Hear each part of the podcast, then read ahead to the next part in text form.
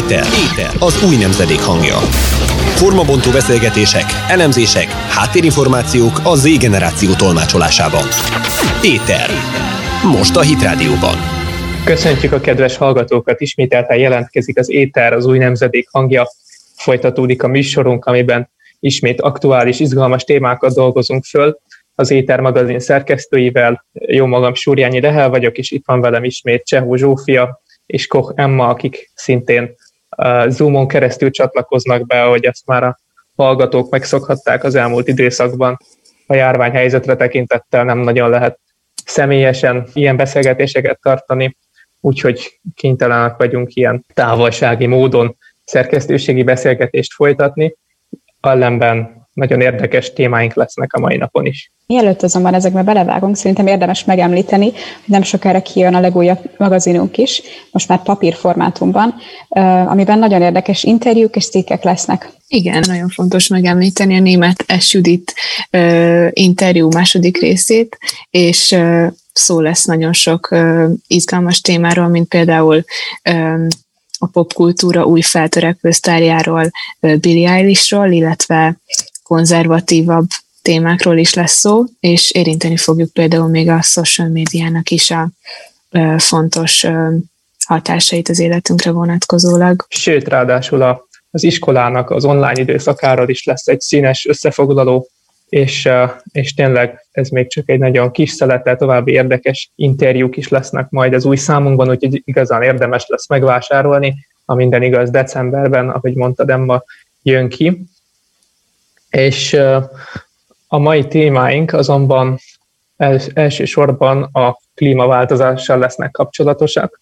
Ugye már valószínűleg tűnik, hogy Joe Biden lesz az új elnöke Amerikának, és ez sok minden egyéb mellett az Egyesült Államoknak a klímapolitikáját is meg fogja határozni, és több, elsősorban azt mondják, hogy Joe Biden visszalépne a Párizsi klímaegyezménybe, ennek kapcsán talán érdemes kicsit belemenni, hogy mi, mi is ez a, ez a klímakérdés, klímahisztéria, meg ezekhez hasonló fogalmak szoktak terjedni az interneten, hogy vajon egyáltalán honnan jött ez a mozgalom, amely a környezetvédelmet fontosnak tartja, és ezzel kapcsolatosan protestál és változásra szólít fel. Mindenképpen meg kell említeni itt a 60-as években egy egyetemista, egyetemista forradalmakat, illetve azért azt is figyelembe kell vennünk, hogy ez egy ideológia, egy, egy filozófia irányzat és egy mozgalommá nőtte ki magát, és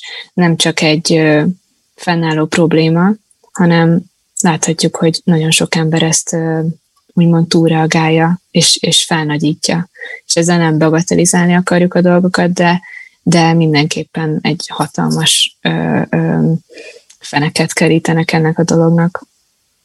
Pontosan, hogyha például megfigyeljük a most néhány évvel ezelőtt is a kongresszusban került ki egy ilyen um, javaslat igazából a nagyon szeretett és egyesek által nagyon szeretett és ismert Alexandra Ocasio-Cortez által, aki konkrétan egy olyan tervet léptetett volna érvénybe, amely, amely azt sugalta, hogy 10-15 év múlva igazából, hogyha nem teszünk drasztikus lépéseket, sehol, de a Föld igazából sehol sem lesz.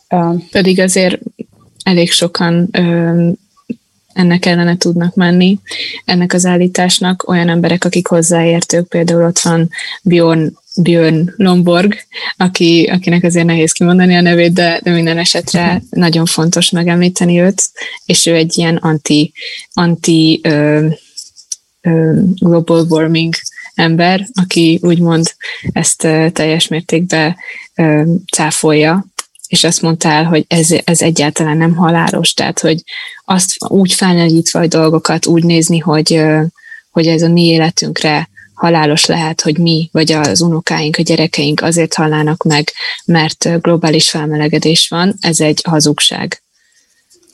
Ezt mindenképpen és biztos, érdemes. Hogy, és biztos, hogy nem valami olyan megoldást kell keresni, hogy kevesebb gyereket vállaljunk, mint ahogy azt ma nagyon sok helyen kampányolják, hogy úgy tudjuk megmenteni a világot, hogyha egy, hogy is volt egy ilyen plakátkampány nem olyan rég, hogy ha, ha jót akarsz a gyerekednek, akkor a legnagyobb jót azzal tehetett, ha nem lesz testvére.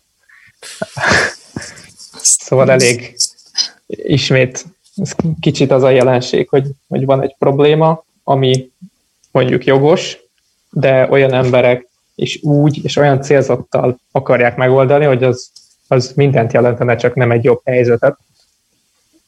Pontosan. Úgyhogy engem el is kezdett érdekelni, hogy vajon honnan indult, vagy mikor indult a környezetvédelemnek az ügye, mi, mióta van ez, mert azért nem hiszem, hogy a, hogy, hogy a középkorban már ez nagyon téma lett volna, sőt, valószínűleg még jóval később sem.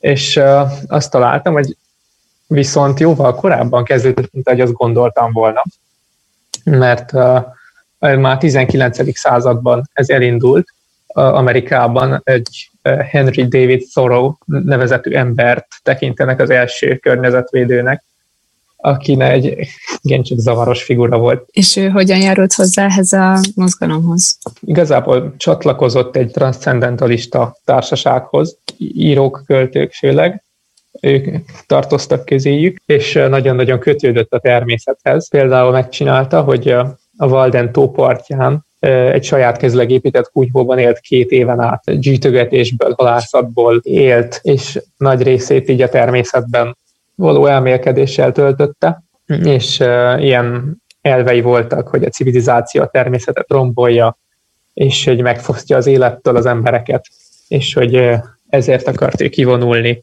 hogy a, a, hogy valóban élni tudjon, hogy ne a halál előtt ébredjen rá, hogy nem is élt eddig, és nagyon-nagyon kötődött az indiai misztikához. Buddha tanait tanulmányozta sokat, és ezekhez nagyon erőteljesen kötődött. Hihetetlen. Ennek egyébként én is utána néztem, hogy ki lehetett az az ember, aki ezt, ezt egyébként, ezt a mozgalmat tovább vitte, vagy, vagy honnan lehet ezt eredeztetni.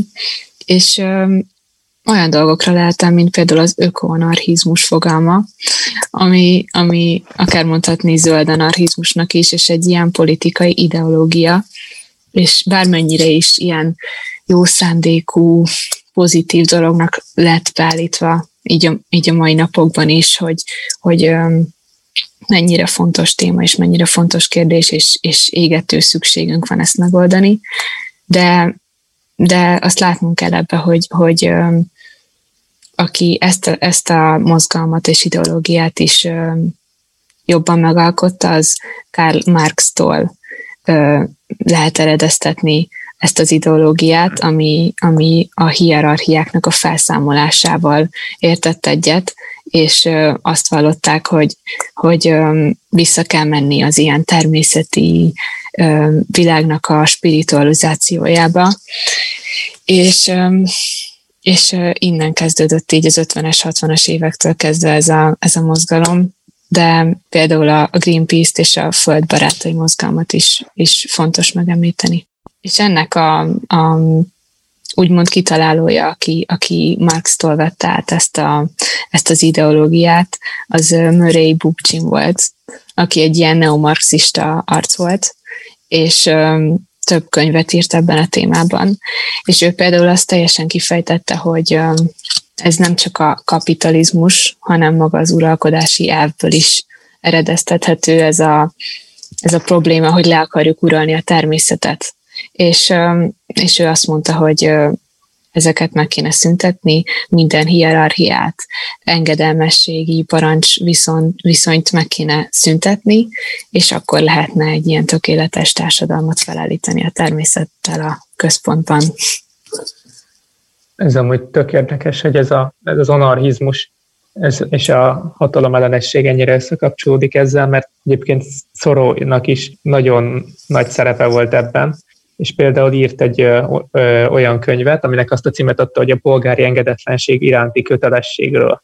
És ö, ugye neki összetűzése is volt a hatalommal, börtönbe is csukták, amiért nem volt, adót, nem volt hajlandó adót fizetni, mert hogy ugye akkor még a rabszolgaságot támogatta az Egyesült Államok, és emiatt úgy gondolta, hogy hogyha az állam igazságtalan politikát folytat, akkor, akkor egy olyan embernek, mint ő, aki, aki magasabb rendi törvényeknek él, az annak kötelessége, nem csak, hogy megteheti, hanem kötelessége megtagadni az együttműködést, és akár viselni az ilyen büntetéseket is, mint, mint, mint a börtön. Tehát na- nagyon érdekes, hogy ez valahogy környezetnek a védelme automatikusan összekapcsolódott ezzel az anarchista ideológiával, és, és nagyon nagy hatással is volt sokakra, tehát Gandhi-tól elkezdve nagyon sok más híres emberre és meghatározó személyre hatása volt ennek az embernek a munkássága. De ettől függetlenül szerintem, hogyha ettől az anarchista vonaltól eltekintünk, eltekintünk, a környezetszennyezés tényleg egy jelentős probléma a manapság. Csak amit ma látunk a politikusoknál, akár az, az Egyesült Államokban, akár más országokban, az az, hogy egy annyira radikális folyamatot próbálnak egyesek ráerőltetni az országokra, amit nem bírna a gazdaság. Tehát most is látjuk például a koronavírussal kapcsolatosan is, hogy egyes változtatások, amiket a járvány miatt be kellett hoznunk, azok kifejezetten pozitív hatással voltak a levegő, levegőre, például a levegő nagyon-nagyon javult, viszont ezek a változtatások látjuk, hogy a gazdaságban viszont óriási problémákat eredményeztek, és hogyha most például elolvas az ember egy, egy tudományos cikket arról, hogy mit gondolnak a tudósok arról, hogy mit kéne tennünk ahhoz, hogy nem melegedjen tovább a, a Föld, akkor még annál is radikálisabb változtatásokat szeretnének behozni, Igen. mint amit még most is. ez a járványhelyzet eredményezett, pedig látjuk, hogy most is konkrétan egy válság elején állunk. Elég érdekes az is, hogy ahogy mondtad is, Emma, ez a, ez a vírushelyzet teljesen megváltoztatta a, a szituációt a környezetszennyezéssel kapcsolatban, például hogyan láthatjuk, hogy már nincsenek repülőjáratok. Körülbelül a 70-80 százalékuk el lett törölve, és nem indulnak egyáltalán, és ebből is ugye óriási felbojdulás lett, mert, mert a Greenpeace csapata pedig a COVID előtt még azt akarta, hogy 10%-kal, 15%-kal lecsökkentse a, a repülőjáratoknak a, a mennyiségét, és hát ezt nem tudták elérni, hanem ez, ez egyértelműen így a, úgymond a vírus előnye, de hát inkább csak a karanténé. Kezd féltékeny lenni a Greenpeace a covid? Elég abszurd. Igen, hogy ez a legfurcsább ebben az egészben, hogy amúgy ez egy tök fontos, és egyébként még bibliai alapon is megalapozott, tehát elfogadható dolog a környezetnek a védelme, hiszen az embernek a küldetésében is benne volt eleve, hogy a, a, nem csak az édenkertet, hanem az egész földet művelje, őrizze. És mégis annyira furcsa, hogy, hogy ma ezt az ügyet mégsem ö, ilyen emberek képviselik, akiknek ez fontos lenne, hanem ez, ezek a anarchista, szocialista beütésű mozgalmak, személyek. Nagyon furcsa, hogy itt is láthatjuk ezt, hogy egy jó ügyet kisajátít, egy, egy rossz mozgalom, és teljesen más irányba viszi, mint ami ennek lennie kellene. Pontosan. És közben nekünk is fontos, hogy tegyünk azért, hogy a környezetet óvjuk, és ne szemeteljünk, és, és, és kevesebb legyen a, az ökológiai lábnyomunk. De érdekes, hogy, hogy egy jó ügyet kisajátítva teljesen meg tudják változtatni annak a, az egész kicsengését, és egy egész utopisztikus hatást érnek el ezzel. És amúgy azt sem mondhatnám, hogy feltétlenül őszintén csinálnák. Tehát, a, a, a, tehát viszonylag kevés ilyen őszinte mozgalmat látni ezek között.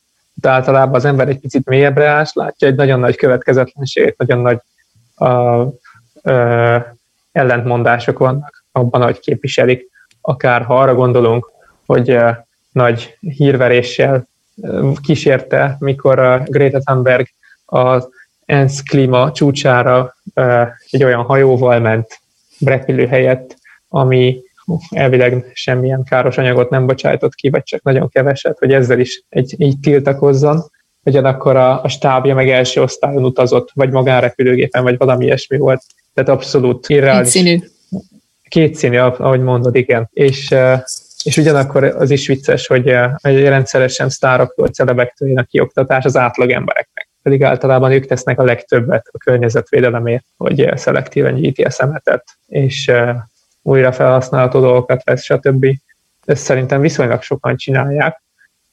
Nyilván vannak, akik nagyon nem, de ugyanakkor mégis olyan emberektől jön legtöbbször a, a kioktatás ilyen téren, akik meg vagy nem tesznek, vagy sokkal többet tehetnének annál, amit tesznek. Meg azért azt bevallhatjuk, hogy nem mi magánemberek tehetünk a legtöbbet ezért, tehát nyilván mi megtesszük a mi részünket, de azok a gyárak és azok a hatalmas ipari cégek, cégek akik kibocsátanak hatalmas mérgező anyagokat és gázokat, ők azok, akik igazán felelősek tudnak lenni ezért, és ők viszont nem tesznek semmit az ügyért. Tehát nyilván fontos emellett kiállni, de közben meg a, a magánszemélyek a, a, a fő céltáblája ezeknek a mozgalmaknak, hogy mi tegyünk úgymond kis emberek, akiknek például nincsen gyára, nincsenek gyáraink, de mi tegyünk a legtöbbet a környezetért. Ez de azért zajlik a, a kollektív bűntudatkeltés. Pontosan. És, és ez a ne vállaljunk gyereket kampány is elsősorban nem a gyárakat fogja érinteni. Tehát e, érdekes ez is, hogy, hogy ahogy mondod, nem mi tehetünk, nem, nem elsősorban az átlag emberek tehetnek róla, és mégis őket bombázzák, és, és tőlük várnak el olyan dolgokat, amik biztos, hogy nem fogják a megoldást segíteni mert az sem fogja megváltoztatni a gyárak működését, ha kevesebb ember él a Földön. Tehát ez a, nem, nem ez is tudom milyen alapon. Igen, Igen, abszolút. Mondjuk most már nagyon sok kis vállalkozásnál látjuk, hogy például kifejezetten figyelnek erre, hogy ilyen önmagától is lebomló termékeket gyártsanak, vagy tehát még akár nagy cégekre is egy kicsit igyekeznek hatást gyakorolni, de ugye itt akkor lenne nagy eredménye ezeknek, hogyha mi, mint magánemberek tudnánk ezeket a, termék, több, ezeket a termékeket nagyobb sikerhez juttatni, és tényleg ezeket vásárolnánk, és az emberek tényleg felfigyelnének erre, és nem csak mindig a legkönnyebbet és a legegyszerűbbet vásárolnák meg. De ez meg ugye nem nagyon történik. Egyébként nem tudom, hogy mit szóltok hozzá, de, de én nagyon sokszor látom azt, hogy például így a kortársaknál ezek a, az újféle szívószálak, amik ilyen üvegszívószál, fémszívószál, annyira divatba jöttek, mint hogyha nyilván nagyon fontos, csak így néha szoktunk így nevetni, amikor kávézóba megyek a barátnőimmel, és így nézzük, hogy, hogy, hogy ezek a szívószálak azok teljesen el lettek törölve, ami amúgy egy jó dolog, mert hát nyilván műanyag szívószál az konkrétan fölösleges, csak hogy az emberek is olyan ideológia-szerűen beállnak minden ilyen dolog mögé, hogy kicsit ez a mentsük meg a teknősöket, és tudatosan ígyuk a, az újrahasznosított pohárból a kávénkat, ez nekem kicsit ilyen kisarkított. Olyan vallásos, jelleg, olyan vallásos jellege van kicsit. Igen. Igen, viszont pont most, most ugye nemrég vált új helyzet miatt, viszont pont ezek a csapat, pont ezek az emberek nem igazán tudják uh, így védeni a környezetet, mert ugye nagyon sokan otthonról dolgoznak, és akik nem otthon készítik el az ennivalójukat, azok mind házhoz szállítással rendelnek dolgokat, és azokat meg műanyag zacskókban és dobozokban rendelik oda, valamint ugye az újrahasznosított porrak, tehát az, hogyha valaki, ugye eddig nagy trend volt mondjuk porcelán pohárral járni a kávézókba, uh-huh. és abba kérni az, a kávét, de ugye ez megint csak egy veszélyforrás tud lenni egy kávézónak, úgyhogy ezeket sem nagyon lehet már használni. Tehát igazából ilyen szempontból lehet, hogy a COVID segített a levegőszennyezést egy kicsit redukálni, viszont az újrahasznosításban meg egyáltalán nem egy pozitívumot jelent az új járványhelyzet, mint minden más. Igen. Igen. Igen. Viszont Ez... kicsit úgy relativizálja az összes ilyen módszert is, hogy hogy sokszor, hogy azért vannak rá példák, hogy ne, nem mindig a zöld politika az, ami környezetvédőnek bizonyul, ugyanis például a a, biztos ti is láttátok a kaliforniai tűzvészeket az elmúlt hónapokban, és ezzel kapcsolatban is felmerült, hogy, hogy mert ugye gyakran, gyakran hangoztatott érve a zöldek részéről, hogy, hogy a sok környezeti katasztrófa is a globális felmelegedésnek a, az üveg, vagy a, az ózonjuk, vagy az ózonjuk a növekedésének köszönhető, és Ugyanakkor Kaliforniában, ahol nagyon erőteljes zöld politika érvényesült a demokrata vezetésnek köszönhetően, ott minden eddiginél nagyobb tűzvész pusztított, és gyakran azért nem lehetett a tüzeket megakadályozni, a károkat redukálni, mert a, a, pontosan emiatt a zöld politika miatt átalakult az erdőknek például a felállása. Mert a, például megakadályozták sokszor a, az erdőknek a kivágását, a, a bozótnak a kivágását, ami, amit a tűzoltóság egyéb végzett egyébként sokszor, mert ez tűzvédelmi szempontból nagyon fontos volt, hogy, hogy ne, ne tudjanak ezek a bozótok, meg, bozótosok meggyulladni, Tehát sokszor, és egyébként erre Ausztráliában is volt példa, hogy útját állták környezetvédelem címén a normális erdőírtásnak, és, és ez növelte meg igazán a károkat. Igen. Ez a jelenség, ez teljesen ilyen kontraproduktív. Pontosan. Hát ezt hallottam is, hogy a, például a kaliforniai erdőkben ott pont fontos ez, hogy tehát ott a minimális erdőtüzek azok konkrétan fontosak is, mert az, hogyha évente, vagy nem tudom milyen ciklusonként van egy apró erdőtűz, ami természetesen van kezelve, és a tűzoltóság korlátok között tudja tartani, az konkrétan az erdőnek a, az erősödését és az egészséges, eg, tehát az egészségben ja, megújulás. Igen, pontosan azt támogatja, viszont ezzel, hogy ugye nem, nem vágják ki a bozódot, vagy nem uh, gyújtják fel úgy, ahogy kellene, így meg ilyen óriási nagy erdőtüzek vannak, mint amiket már évek óta hallunk minden egyes nyáron uh, Kaliforniából. Tehát akkor ezt mindenképpen elmondhatjuk, hogy uh, fontos nekünk is odafigyelni arra, hogy tudatosan éljük a mindennapjainkat, és ne, ne, ne pazaroljuk el például a, a hátralevő vizet, és ezek nagyon fontos dolgok. Emellett viszont ne álljunk be egy ilyen ideológia és egy ilyen hamis képmutató mozgalmak mögé, hanem, hanem józanul álljunk hozzá a kérdéshez, és megtegyük, amit tőlünk telhető, de ne álljunk be a mainstreamnek ennek a sodrásába. Abszolút egyetértek. Most viszont ezt lezárjuk, és rövidesen jövünk a következő résszel. Éter. Az új nemzedék hangja most a Hit Rádióban. Köszöntjük ismételten a kedves hallgatókat, folytatódik az éter adása. Ezúttal egy kicsit más témát fogunk elővenni, ugyanis éppen tegnap volt az amerikaiak egyik legfőbb ünnepe, a hálaadás napja, ami, aminek a tradíciója már jó pár száz évre nyúlik vissza, és nagyon érdekes, mert hát ez is Amerikának a kulturális potenciáját jelzi, hogy teljesen amerikai ünnep, és mégis elég nagy hatással van az egész világra bizonyos kulturális szokásokon keresztül. A stúdióban, pontosabban nem a stúdióban, de a beszélgetésben továbbra is itt van velem Csehó Zsófi és Koch Emma, én pedig Súrjányi Lehel vagyok, és folytatjuk a beszélgetést. Ez az ünnep szerintem a legtöbb bornemisztásnak, akik általános iskola óta a suliba járnak, jól tudják, hogy ez egy Magyarországra is nagy hatással lett, legalábbis a mi iskolánkban minden egyes évben uh, igyekszünk valamilyen szinten megünnepelni, um, főleg az általános iskolás intézményekben. Um, én is már nem tudom hány éve részt vettem mindig ezeken a programokon, és kicsit így az ember jobban megismerkedett az amerikai kultúrával, történelemmel is, az angol nyelvvel is, és szerintem egy nagyon élvezetes ünnep volt, mind, ünnep, és még, ünnep volt, és még mindig az. Én úgy gondolom, hogy minden egyes embernek igazából fontos ez a legalapabb üzenete az ünnepnek, a hálaadás, az tényleg fontos része kellene lennie a mindennapjainknak is, de hogyha már nem is, akkor legalább az évben egy ünnep mindig emlékeztet minket erre. Igen, hát azért láthatjuk, hogy pszichológiai kutatások is kimutatták a háladás fontosságát, hogy, hogy például ez a legintenzívebb boldogsághozó érzés, a hála.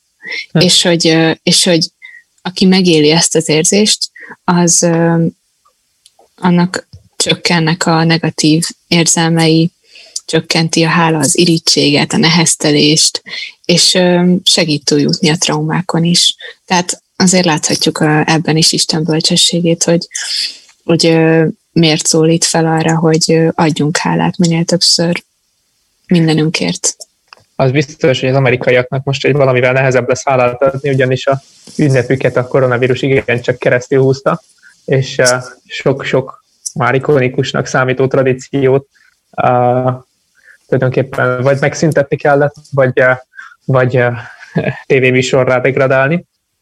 Úgyhogy eh, ha most a, akármelyikre is gondolok, akár van a, a, a Macy's boltnak a híres lufis felvonulása, sok filmben előjön ez, amikor egy nagy parádét tartanak, és különböző mesefiguráknak az óriási, gigantikus méretű lufiait viszik, és mindenféle utcazenészek és zenekarok adják alá a ritmust. Na hát idén ez is csak a tévéképernyőkről lesz, volt élvezhető az amerikaiaknak, illetve nem nagyon engedélyezték az ilyen összcsaládi összejöveteleket se, inkább a háztartásonkénti ünneplést kultiválták, ami igen csak fura lehetett, de tulajdonképpen ők lehet, hogy kaptak egy kis ízelítőt abból, hogy milyen lesz idén a, a decemberi ünnepi időszak mindenhol, mert valószínűleg ez nálunk is hasonló lesz, ha csak nem változik valami, de valóban érdekes belelátni abba is, hogy honnan jött ez az egész tradíció erről cikket is írtunk a honlapon, és az az érdekessége igazából az egésznek, hogy igazából amit háladás napjának hívnak, legtöbben az igazából nem az volt. Az automatikusan mondják az 1621-es ünnepséget, amikor a nehéz év után az aratásért állátadtak, azonban ez nem, a, nem az a puritán ünnep volt, ami eredetileg a háladás napja, hanem, hanem ez tényleg csak egy aratási ünnepség volt, amire az környékbéli indiánokat is meghívták, és, és valóban, ahogy sokan mondják, itt a, azokat a tradicionális ételeket sem nagyon szolgálhatták föl még, beleértve a különböző pitéket, meg ilyesmi, mivel még, mivel még lisztjük sem volt. Pontosan. hogy, Igen. És, de viszont volt a rendes vállaladás napja, csak az két évvel később történt meg először itt Amerikában, de valahogy ez mégis így összekapcsolódott a népi emlékezetben. Ezzel egy de az, szép... Igen? De az indiánok helyzete is egy kicsit el lett már torzítva az idő múlásával, hogy például láthatjuk, hogy hát, hogy azért 1621-ben nem volt akkor a béke, és elfogadó ö, ö, indián közösség, aki, aki ö, segített volna a pilgrimeknek. Hát, hát az biztos, hogy legalábbis nem minden törzsel. Érdekes amúgy, hogy az indiánokat említette Zsófi, mert egyébként ez is feljött mostanában a háladás napjával kapcsolatban, hogy, hogy vajon az őslakosok mennyire ünnepelhetik meg, mennyire jelenthet ez nekik ünnepet a hálaadás. Ugye egy picit ez is része ennek a amerikai kultúrát megtagadó trendnek, ami mostanában zajlik, mert már tényleg az amerikai történelemnek egyedik gyászos fejezete az indiánokkal szembeni bánásmód, de szerintem épp a háladás napja az, ami, ami ennek egy pozitívabb fejezete, ami nem arról szólt, hogy hogyan mészárolták le egymást. És nagyon érdekes, hogy ezt már itt pedzegetik, hogy inkább nemzeti gyásznap kellene a háladás napja helyett az őslakosoknak meg ezekhez hasonlók, és ugyanakkor pedig a, a hálaadásnak ezt a keresztény színezetét pedig ezzel szemben egy ilyen a pogány tradíciót akarnak meghonosítani újra. Ugye a, egy kicsit megpróbálják azt relativizálni, hogy a keresztény istennek való háladást kicserélik arra, arra az indián szokásra, tudjátok, mikor a, a vadászaton Manitunak a kegyelmét kérték, amikor lelőtték a bölényt, akkor megpróbálták ilyen gesztelni, hogy a füvetettek a szájában, meg, meg bocsánatot kértek, stb. Hogy ezt a természettel való visszakanyarodás a zöld témához, ezzel a természettel való kapcsolódást akarják kicsit úgy felerősíteni, e, ezt mint vonzó dolgot bemutatni, a háladásnapnak a keresztény kultúráját pedig egy ilyen e, mitoszként beállítani, amit azért találtak ki, hogy a fehérek e, jobban érezzék magukat. Igen, ez egyébként érdekes gondolat, hogy a, hogy az, ani, az animizmust honorálják az indiánok, és a, és a háladás ünnepén pedig um, az Isten szerint való hálaadást pedig nem, egyáltalán nem díjazzák. Bár hogy ez nyilván az is hozzájárul, hogy úgymond nem nehéz kiüresíteni egy olyan ünnepet, amit már maguk az ünneplők is egy kicsi átalakítottak, mert már a háladás napja rég inkább szól a kulykáknak adott el nekik kegyelemről, a NFL döntőről és a, és a Black Friday-ra. Úgyhogy egy kicsit ez is hozzájárul ehhez, hogy a kiresített tradíciókat viszonylag könnyen kikezdik az ilyen progresszívnak nevezett szereplők. Igen, mondjuk az ilyen tradíciók, tehát lehet, hogy ezek már kiüresedettek kicsit, tehát a, a keresztény értékektől kicsit eltérnek, de ettől függetlenül szerintem például egy olyan szokás, mint a Black Friday, pont ebben az évben akár egész jól is jön, tehát pont amikor az emberek majdnem mindent online vásárolnak meg, és látják, hogy minden egyes honlapon kedvezmények vannak, és pont egy olyan időszakban, amikor legtöbben nincsenek is a legjobb anyagi helyzetben, talán uh, kicsit kisebb alapot kapnak az olyanok, akik teljesen tönkretennék egy ilyen ünnepnek a lényegét, és átformálnák az egészet. Bár én ezzel azért nem értek egyet, hogy a, hogy a Black Friday-t szereted, de ne, nevet személyesnek. Én nem, nem Csak... én soha nem voltam egy nagy ünnepője, tehát hogy nem szoktam ilyenkor az összes oldalt megkeresni és mindenféléket összevásárolni, egyszerűen csak úgy gondolom, hogy uh, idén talán egy kicsit uh, több embernek egy uh, hasznos dolog lehet. Mint, Zsófi, te miért nem szereted? Szerintem a Black Friday egy hatalmas üzleti fogás, és, és, és nagyon durván a fogyasztói társadalomnak a bemutatása, ahogyan, ahogyan a, majd jönnek a szombati vasárnapi hírek arról, hogy ebben az évben mondjuk nyilván online most már többen fognak vásárolni, de de reméljük most nem vesznek ebben az évben halálesetek és, és sérülések és olyan kórházba szállítások, ami mondjuk a Black Friday miatt történt, ami teljesen bemutatja, és nagyon jól láthatjuk ebben, hogy mennyire számít az embereknek a vásárlás, a költés. Ez nagyon érdekes egyébként, de kicsit elkanyarodtunk hát, a témától. Amúgy, amúgy az elnevezését is erről kapta. Ez a fekete péntek nem egy ilyen gyász dolog, hanem egyrészt a, eredetileg a, az, hogy nagy dugók és nagy sorbanállás van, onnan kapta a fekete nevet a rendőrségtől. Másrészt pontosan ez az üzleti fogás, amit mondasz, hogy a, a kereskedők ilyenkor kezdtek el átmenni veszteségből nyereségbe. Uh-huh. És ugye a könyvelésben pirossal írták a veszteséget, feketével a nyereséget. És hogy akkor a könyvelés ilyen, mindentől lett fekete. És e, e, ettől a naptól, vagy ettől a hétvégétől és wow. innen jött, hogy fekete pénteknek nevezik el, és akkor wow. ugye ez belefolyik a karácsonyi őrületbe. Teljesen, és ilyenkor az emberek magukból kifordulva tudnak uh, uh, uh, harcolni. Úgyhogy uh, ez minden esetre érdekes, de azért több ilyen dolgot is láthatunk, ami így a mostani háladáskor más lesz Amerikában, mint például az, hogy a kórházak most teljesen máshogy fognak üzemelni, mármint ha csak azt nézzük, hogy ilyenkor az emberek nem szeretnek annyira szülni, ha jól tudom. Valóban, a, pláne a mesterséges születéseket ilyenkor igyekszenek másnapra tenni. Tehát Igen. nem akarják ilyen napra időzíteni, és ezért nagyon látványosan bezuhan mindig a születéseknek a száma ünnepnapokkor. De ezért nem csak a háladásnapra van így, hanem a karácsonyjal és más ünnepekkel is. De amilyen kevés ember születik ilyenkor, annyira sok pulyka végzi gyászosan ezen az időszakban Amerikában. Viszont egyetlen egy pulyka minden egyes évben megmenekül, méghozzá nem is akárki által um, kap menekrésre jogot, ugyanis az elnök minden egyes évben ilyenkor két pulyka közül kiválaszt egyet, uh, akit megment a lemészárlás elől. És ez egy különleges tradícióval vált szerintem az, az USA-ban. Ugye talán Obama alatt volt mindig nagyon trendi, voltak mindig nagyon trendik ezek a videók, ahogy ő a gyerekeit is um, ilyen ciki apa, mi ez, pavicceket mond, mondott mindig. Én most nem tudom, Trumpnál nem láttam még ilyen um, Poénos jeleneteket? Hát nem is, nem láttam még egyetlen egy ö, olyan alkalmat sem, amikor ő ö, meg nem. Megkérte, megkegyelmezett a pulykának. Pedig, igen, pedig volt. ez csak az ilyen, igen. Hát biztosan, a ez csak az ilyen. Kukorica nevezeti pulyka.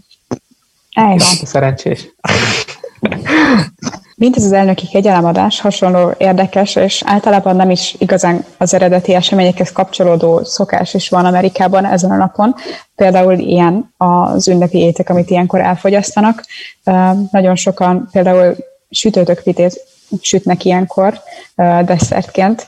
Ám ez például szinte lehetetlenség, hogy abban a korban így történhetett, tehát az első háladáskor így történhetett, ugyanis a liszt az nem egy olyan termék, vagy a vaj is például ilyen, nem olyan termékek, amik valószínűleg a pilgrimek rendelkezésére álltak. Tehát elképzelhető, hogy ott igazából egy sokkal ilyen az 1600 jobban illő, igen, británabb étel, ételt fogyasztottak el, de mondjuk én megértem, hogy, hogy a mai amerikai gyomor miért próbálja ezt egy kicsit um, feldolgozhatóbbá tenni ezt az ünnepet. Mint például a legtöbb család valószínűleg itt Magyarországon se eszik karácsonykor töltött káposztát, és tehát azt gondolom ez... Á, amúgy, amúgy ennek még megvan a tradíciója szerintem. Ha nem is Igen. mindenki, de, de azért még sokan lesznek. Így, mint Azért a, a magyarok a... még De még ezzel a, a, az a mákos beiglivel együtt, ez nagyon tipikus. Mm. Sokan ezt teszik. De amúgy az a viccesebben, amit mondasz ma ez a háladás napjával, hogy alapból, amit a háladás, első háladásnak tartanak, valójában az se az volt. Tehát, hogy ez a ez, amire beszéltünk is, hogy az indiánokkal együtt, stb. Ez még nem a háladás napja volt, a háladás napja egy, egy kávinista ünnep, úgymond, amit szintén ebben az időtájban tartottak, de, de 1621-ben nem is volt, azt hiszem. Tehát ez csak egy aratási ünnep volt. Valószínűleg meg se hívták volna az indiánokat egy ilyen vallási jellegű ünnep, kerekedik ki belőlem, de, de valahogy így a, a, azt hiszem, hogy két évvel később tartottak először olyan igazi hálaadás napját, úgymond, és, de valahogy ezt így a népi emlékezet összemosta egy eseményként jegyezte meg. Hát talán egy szép, szép történet így elmesélni, hogy odaérkeztek a pilgrimek, nem tudtak mit csinálni. Igen. Segítettek nekik az indiánok, és közösen megünnepelték az első háladást, ami amúgy, mint azt, hogy ami amúgy igaz volt. eszükbe jutott. ami amúgy igaz az egész, tehát picit össze van csúsztatva. Azóta is tartja ez magát. Uh, még a koronavírus sem tudta egyébként teljesen kedvét szegni ennek az egésznek, és már, már, már nagyban megy a készülődés 2021-re, hogy 2020-as háladás napját majd 2021-ben tartják meg rendesen. Mi azonban most megköszönjük hallgatóinknak a figyelmét a témában. Súrjányi Szellő cikkét elolvashatják az étel honlapján, és mi pedig megköszönjük már a figyelmet, köszönöm Emmának, Zsófinak a közreműködést, és nem sokára ismételten jelentkezünk egy újabb adással. Ez volt az Éter, az új nemzedék hangja. Két hét múlva ismét találkozunk.